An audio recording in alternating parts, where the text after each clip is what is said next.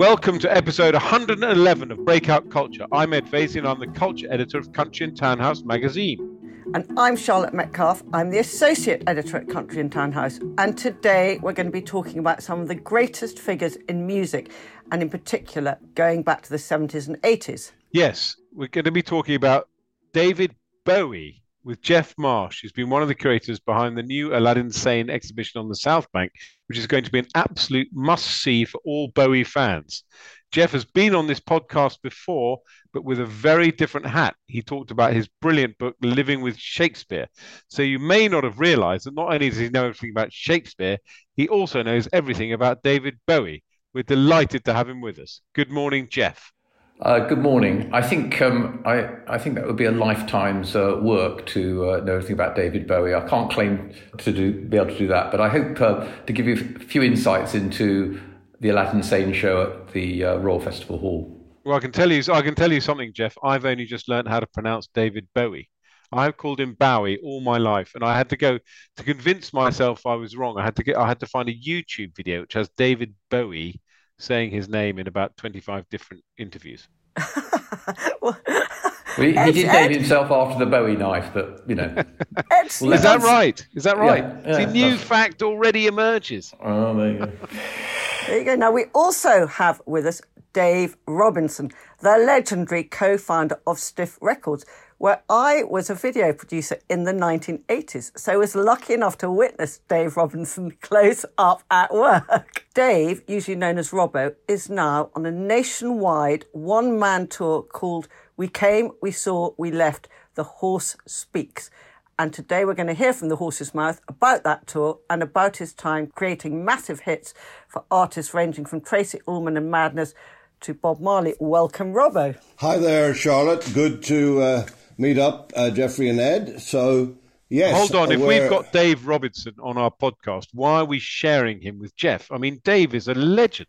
He deserves his own podcast. I'm too young to have really benefited from Stiff, but I remember being shocked, thrilled, and excited as a, a sort of eight or nine year old as my brother walked around with a t shirt which said, If it ain't stiff, it ain't worth a fuck.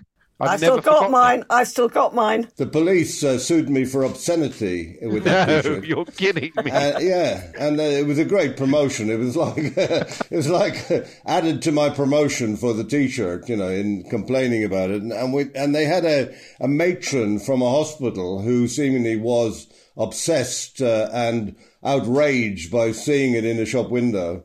Uh, my uh, barrister, whose name was Gordon Bennett, he he uh, unfortunately had to kind of uh, undo her uh, outrage, uh, and she they were laughed out of court one way or the other. Anyway, that you know that it added a million sales to the actual T-shirt, so I was quite pleased, really. So. What an anyway, absolutely I, cracking anecdote I, to kick I, off di- the podcast. digress. Yes. You don't digress at all. You kick us off beautifully. Back to Geoff. It's almost impossible to believe it's 50 years since Aladdin Sane was released. You created the exhibition with Chris Duffy, who's the son of Brian Duffy, aka Duffy, who is one of the top three kind of 60s and 70s photographers, along with uh, obviously David Bailey and Terence Donovan. Uh, and of course, he collaborated with Bowie to take the Lightning Flash portrait, and that portrait is ubiquitous, so well known. It's sometimes called the Mona Lisa of pop, and apparently also Duffy came up. It was originally the album was going to be called A Lad Insane, and Duffy said no, call it Aladdin Sane. Anyway, tell us about the exhibition, Geoff. Well, um, yes, it's 50 years, unbelievably. And I think what we wanted to do in the exhibition was to just focus in particularly on that cover image because uh, Camille Paglia, the critic, has said it's become one of the most emblematic and influential art images of the past half century. And what we wanted to do was try and show how that image came about and its subsequent influence. So the exhibition is about the, the music on the album as well. It's playing, so you can hear it all again. Um, and it coincides with a new book called Aladdin Sane at 50, which explores uh, all the tracks on the album. But the exhibition particularly focuses on that one image. And I think the thing that uh, we wanted to try and get over was that in the early 70s, one forgets now, there was no internet, there was no mobile phones. Um, How marvellous. access to imagery was incredibly limited. And in fact, um, in 1973, when the album came out, only 45% of houses in Britain even had a phone. I don't know what yours was like, but the one in our house was used for birth, deaths, and marriages. So it was a world completely different in terms of representation. And uh, particularly from the late 60s, album covers, which of course are a forgotten art form now, were hugely important in disseminating ideas. There were great album covers in the 50s with jazz companies like Blue Note, but I think it really got going, obviously, with the Beatles' Sgt. Pepper, designed by Peter Blake and uh, Jann Haworth, uh, who's got a new show on in London if you're going through uh, Mayfair. And suddenly, all the big bands, Rolling Stones, uh, yes, all these bands wanted to employ uh, artists to create uh, covers to, to, to, to visually represent the music on the album or the concept or all the rest of it. But of course, what was really interesting about Bowie was that Bowie was a supreme self promoter. So if you look at the album covers, they kind of track his, uh, his life story. And prior to Aladdin Sane, with Hunky Dory and uh, The Man Who Sold the World, and Ziggy Stardust, he created these more and more uh, theatrical presentations. Um, but on the day when he turned up in Duffy's studio, the interesting thing is that he turned up with no props, uh, but David turned up with one thing his body.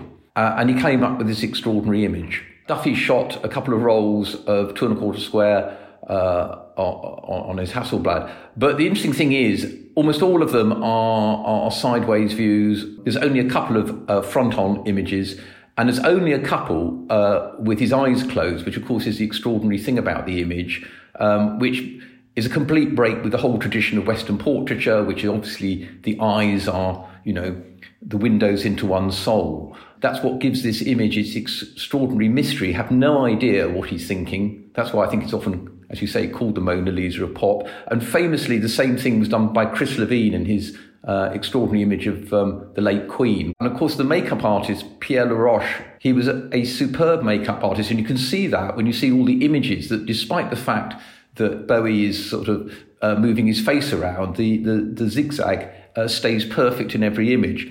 But the story, um, as told by, by Chris and told told by Duffy, is that they were always going to do something on the face, but it was Duffy that basically scrawled this giant um, zigzag across the face and then told uh, Pierre to sort of fill it, uh, fill the whole thing in. Given we're talking about album covers, let's come to you now, Dave, because you, of course, completely reinvented Bob Marley with Legend when I was working for you and uh, famously got the art director to put paint some socks on him. I mean, I was a fan of Bob Marley, like a lot of other people, but he was when I looked into the record sales. Uh, they were much lower than I had anticipated. So he was more a cult artist, and I was fairly astonished to find that Exodus, which is his biggest record, had sold in the UK something like 190,000. I had just uh, promoted Madness and they had sold 800,000. And it sounded ridiculous that Madness 800,000 and Bob Marley 190,000. Very, in those days, a very small amount. Nowadays, of course, it would be, you know, the end of the world number one forever. I had the vision that essentially the general public, i.e. the white public, were suspicious of Bob Marley because the pictures of which you saw, he was always dressed up in camouflage uh, clothing, and he and he didn't smile. The reason turned out to be that Chris Blackwell, who was his producer and um, his, you know, uh, helper generally, would uh, would dump pictures of smiling. Bob and Chris liked to see him serious. They thought that this was uh, the image that the general public would would like to see. And so, as it occurred to me that he hadn't really sold through. He was selling to West Indian people generally, but he wasn't selling to the vast uh, unwashed. And so, so also I looked for. It took it took a lo- very long time to find a picture of him looking interesting, looking like a songwriter, looking like somebody who is looking into the future and, and composing something to go with it. So we softened up the uh, his image, a, a, picture of him wearing a Haile Selassie ring, which uh, was fairly unique as well. And uh, and the general public liked that picture of him. The legend came really from a bit of research with people who would automatically say legend when dealing with Bob. So it was easy to think what the title was.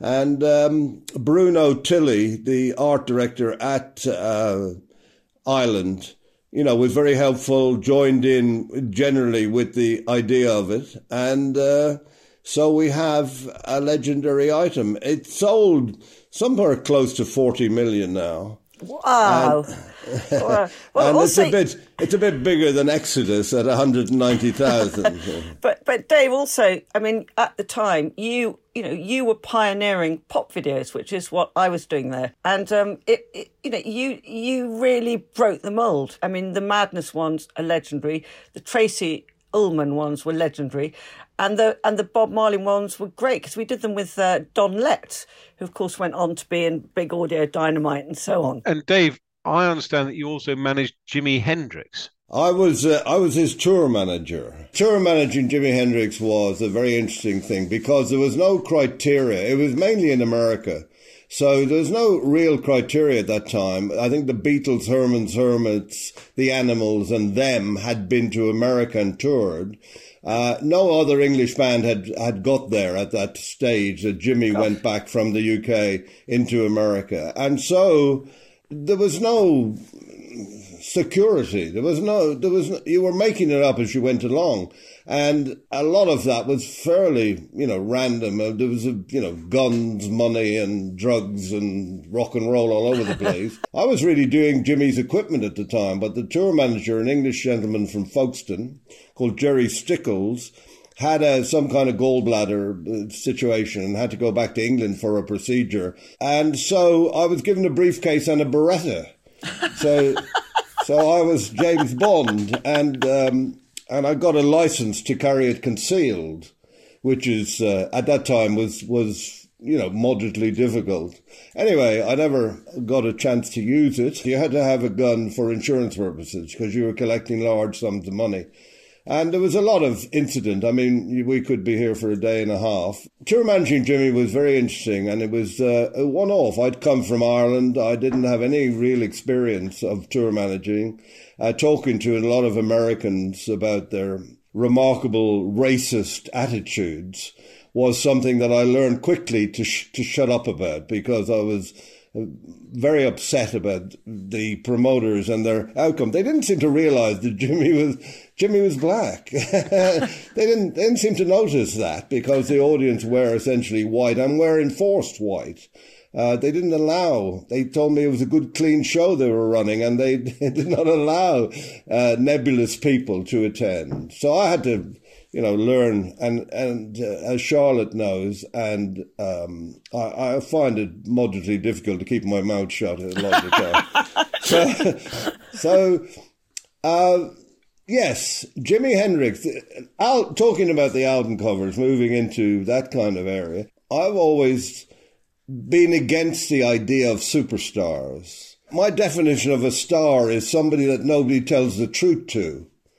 And so Uh, I, I, avoid using the words around the artists that I have had. But surely it's part of the artist's kind of whole thing, shtick, is to uh, be a sort of flamboyant. I mean, I've just, uh, I suppose it's in my mind because I went last night to the Elton John Yellow Brick Road tour. And, uh, you know, there you've got a guy who's obviously an incredibly talented musician uh, and his music can speak for itself. But he loved the costumes, and he created this persona a bit, a, a bit like David Bowie. There are some unbelievably iconic photographs. The one of him at the baseball stadium is at Shea Stadium with the silver glitter baseball uh, outfit. I mean, they're just incredible. If people wanted to look like that, that's entirely their uh, selection.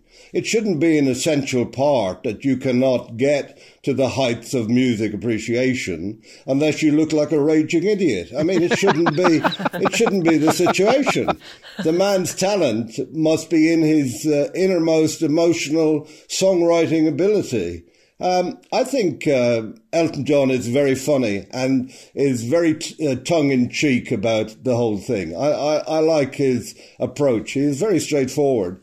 I almost managed him at one point, and so um, I did study him quite closely when he was Reg Dwight. But you know, uh, I mean, I, I right at the uh, beginning, right at the beginning of his career, you could have been his yeah. manager. Well, I I did uh, sign up uh, Declan McManus who is Elvis Costello. Absolutely. And, and I, I did encourage him to change his name because we weren't getting anywhere with Declan McManus. Although is that had, right? Yeah, so the same album that Declan McManus did really started to sell when we had Elvis Costello promoted. So it's quite, the... it's quite interesting. I, uh, I I can still remember age ten going into a record store. Can you stop showing off about how young you are? And asking, asking to li- uh, again with my brother, the famous stiff T-shirt brother, asking to listen to Elvis Costello's album "My Aim Is True." And weirdly, the reason it sticks in my mind, the reason we wanted to listen was because we thought he looked like a complete dork, and we were fascinated. And we were completely, obviously, captured the minute we put the record on. And it was in the days, just to show you how old I am, it was in the days when you went into a record store, you asked for the record, and you went into a booth and you put it on a turntable, and you put on some headphones to listen to it. Yeah. Well, that's you know that's a very good idea. At the end of the day, the public have to like it to buy it. Uh, so you, your job is to put it in front of the public in a reasonable fashion for them to consider it. And to do that, Stiff, my label, where we would we would do anything. I had Elvis arrested by the police in West End Central and used an Irish accent to uh, encourage them to arrest him. The music comes first, and then you have to see what it is that will intrigue people.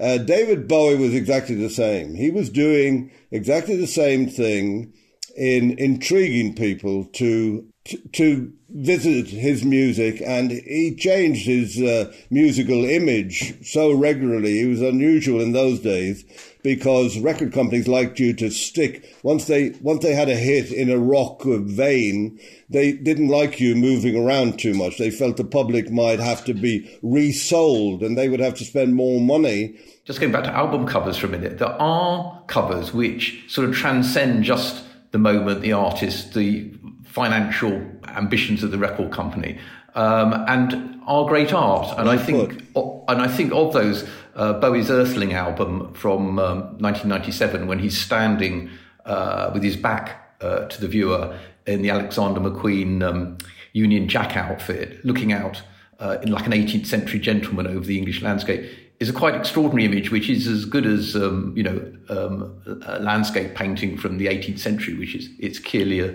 a kind of almost a, para, a, a parody of. Um, just to say for any any listeners who are uh, art collectors, it's um, it's, it's interesting that an extraordinary amount of the original artwork for these covers has simply disappeared. Um, and no one knows where it is. Just a, um, uh, the, the V&A have got a few of the figures from um, Sergeant Pepper, and some of the others survive. Uh, but a lot of these things just went in in a skip. But then Bowie kept everything, didn't he? Um, in the archive in New York, which, um, as you probably know, is is um, is coming to the V&A uh, in the next year or so. Uh, there are an enormous number of, um, of um, probably 30 or 40,000 photographs of Bowie. So he was uh, very adept at keeping a record of, of, of himself and creating this uh, image. But the extraordinary thing about most of the early records is, is that those negatives have, have, have disappeared over years, been lost or whatever. Um, and that's so true of, um, of, of, of a lot of material with, with, with, with bands. You know, the manager runs off, go bankrupt, they split up. Um, so it's always interesting, as with um, uh, Brian Duffy, that he actually uh, kept these negatives and they survived the uh, the bonfire when he destroyed most of his work. What I think so extraordinary about what you're both saying is is how the music of that time of the sort of late 70s, early is still so loved today. I mean, there's just such an appetite to hear all about it. Here's you with your exhibition, Geoff.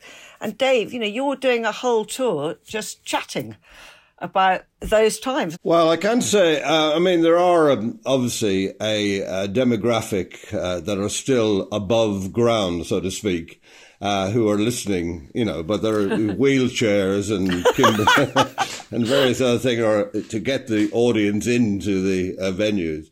Yes, uh, I, I do think that music had a lot to do, and we are losing you know, gradually an awful lot of people who have had a big effect on our lives, our kids' lives, and etc. Uh, etc. Et I mean, talking about the the uh, album cover area leads me to, very briefly to touch on.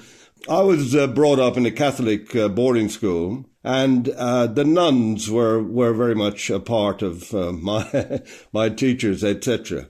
And I remember some of the ladies very fondly I don't remember any of them wearing makeup. And I remember their faces really well and their personalities. I've never understood uh, women's makeup, for example. Uh, you know, it, it, it's a kind of a geisha. It's a kind of a caricature. And, and as humans, we seem to be involved in the caricature. The fact that music, which is my kind of area, uh, has bizarre album covers and photographs is is another area of, uh, to my mind, a really unusual situation. I don't understand why we have to exaggerate in order to bring things forward. I, I found Stiff Records found that the English language was enough. A couple of crucial ads that had a lot of effect on uh, Ian Dury's new Boots and Panties album. I would bring to your attention, uh, Ed, at the moment. Um, one was "Give Up Smoking and Give Us Your Money," which was very popular, and the other was "Don't Fart Before Your Arse Is Ready." And that one that one caused a, a, very big spike in the sales of the record. If you've got a "Don't fart until your ass is ready" T-shirt lying around, I'll wear it in the House of Lords for you. I have um, I, I, have some. Whether I have a kind of to hand, but I have a T-shirt maker. And I can do any slogan you would like in any kind of colour. But also, Dave, you were a genius at, you know, for, for, for what you're saying, keeping the music simple. You were the one who came up with all these incredibly inventive, witty pop videos and built a whole cult. Well, look at Dave, the you're Madness a cultural videos. icon. well, it's nice. It's very, very kind of you uh, to to say that. I don't feel like a cultural icon at any time. I wouldn't know how to get in and out of bed if I thought I was a cultural icon. can I, also, if I can just just add, when you're um, promoting culture in the in the upper house, it's perhaps worth pointing out that. Um, whether you're in Los Angeles or London or Goa and you have a load of people going past you, there's three T-shirts that you'll see eventually um, there's John Pasche's Tongue and Lips logo from the Rolling Stones. Um, there's Hipgnosis Dark Side of the Moon, which came out a month before Aladdin Sane, and Aladdin Sane. And all three artworks were done in London uh, in a 36 month period.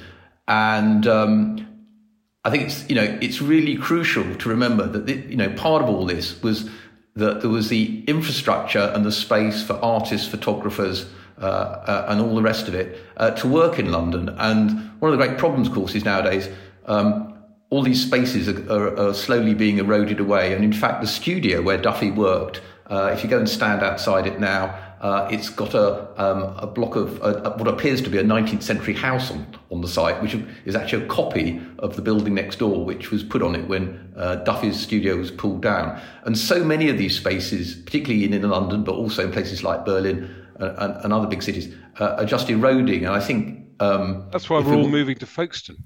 Exactly, um, and uh, so um, I, I, hope you'll you'll you'll promote um, creating keeping the infrastructure for yes, music well, and art. The deputy mayor of culture, Justine Simons, is very on this and is promoting Artist Studio as a way of. Um, it is interesting how these things are developing. I mean, there are tech companies that are springing up that provide you with kind of one man band music studios that you can rent by the hour and stuff. So to a certain extent, the market is is meeting this requirement. But it, I, am more interested in the point about the album as an uh, as a cultural facet because obviously as a politician we talk about cultural diplomacy a lot and i think geoff your point about those three t-shirts is so powerful yeah yeah in terms of dare i say it sounding like a politician which i am uh, a great kind of british cultural export that goes around the world it's yeah. really phenomenal and the irony of it all was that at the um, design awards the album cover design awards um, uh, in 1973, um, Aladdin Sane was number two because Dark Side of the Moon uh, got first placed. I love uh, Geoffrey. I, I, really appreciate your uh, your opinion and attitude to to David Bowie's stuff. I, I I had a different one. I was kind of Stiff Records was opposing this kind of area of endeavor, and so uh, it was, you know, but I used to be a photographer, and so I was very appreciative of photographic skills without kind of the makeup. So a lot of our artists were not oil paintings. They may have changed their names, but the music was great, and that that was the essence of the of the angle that we had. We thought, let's. Dave, uh, do you do you have a stiff archive? Uh, no, I did have, but at a certain point in my life, 10 of everything that Stiff did wa- went into an archive. Uh, but at, at the um, at the chosen period when I chose to take it out, uh, there was an empty cage in a large warehouse. What? Somebody's taken the archive. Oh yeah. yeah. my mother gave away my photographic archive. I had a lot of negatives in two tea chests in the garage of my what, home. Of all your stars. Yeah, so all the stuff this I did. a I tragedy. Did, I did Beatles photographs. I did the Rolling Stones uh, pictures. I did a lot of stuff, uh, kind of photojournalistic work in How my old early. Are you, Dave? Me. Yeah, I mean, I'm you've eight, been around since. I'm the... 18 now. You don't look it. I feel exactly that age. So, is this um, incredible pop star healthy lifestyle you've led, or something? Well, a blameless life, yes. I do. I do feel uh, instilled by the Catholic nuns. Yes, yes, exactly. But are, are you seriously saying, Dave, that your archive was stolen? My archive was stolen. Yes. It's unbelievable. I have, I have to say, as a, as a, as a, as a museum curator, uh, do um, ask all the listeners to um, to look under their beds because it is just extraordinary what's lying around. Um, a few years ago, the the, the late Tony Elliott, uh, who founded Time Out, came to see me, and he said, "I've got this huge photo archive up in North London. You know, it's all the stuff from Time Out, not just Time Out London, but all the other." cities and I said oh, you know so we were talking about it and he said um, I'll um, I'll come back to you you know and uh, I'll kind of check it out and all the rest of it um, and um, in the meantime, there was a fire, and the whole lot went up in smoke. No. Mm. Oh. Oh. God, it is yeah. awful what's been lost. Awful. That is yeah. terrible, isn't it? Really, terrible.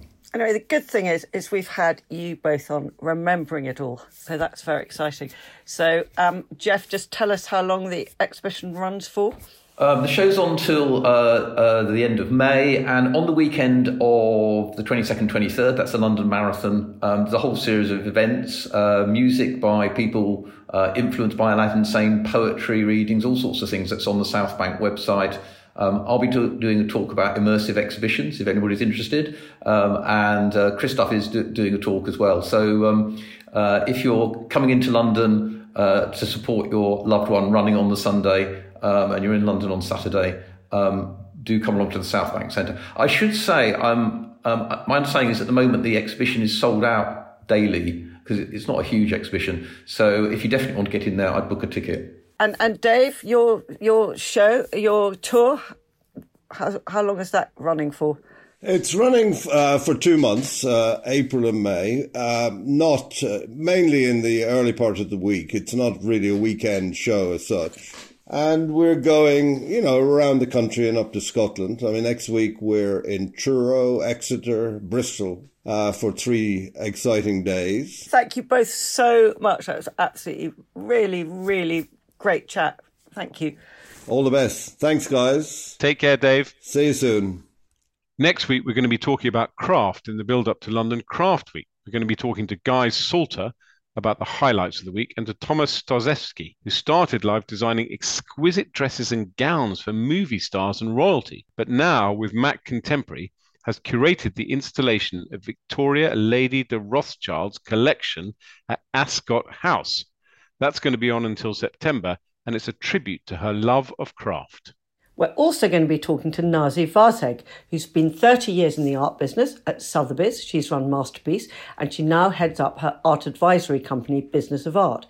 She's going to be on talking to us about her boutique art platform, Eye of the Collector, because the third edition of its fair is coming up between the 17th and 20th of May at 2 Temple Place in London and it's going to be stuffed full of beautiful things, including 60 new works. As usual, you can find us at countryandtownhouse.com, where you'll also find the latest edition of the magazine, as well as be able to listen to our sister podcast, House Guest, with Carol Annette, talking to some of the most fascinating and influential names in interior design. We love your feedback, and we'd also like to hear if there's anything you'd like to hear us profiling or changing. So please send me a comment or email us on charlotte at countryandtownhouse.co.uk. Thank you very much indeed for listening and see you next week. Goodbye.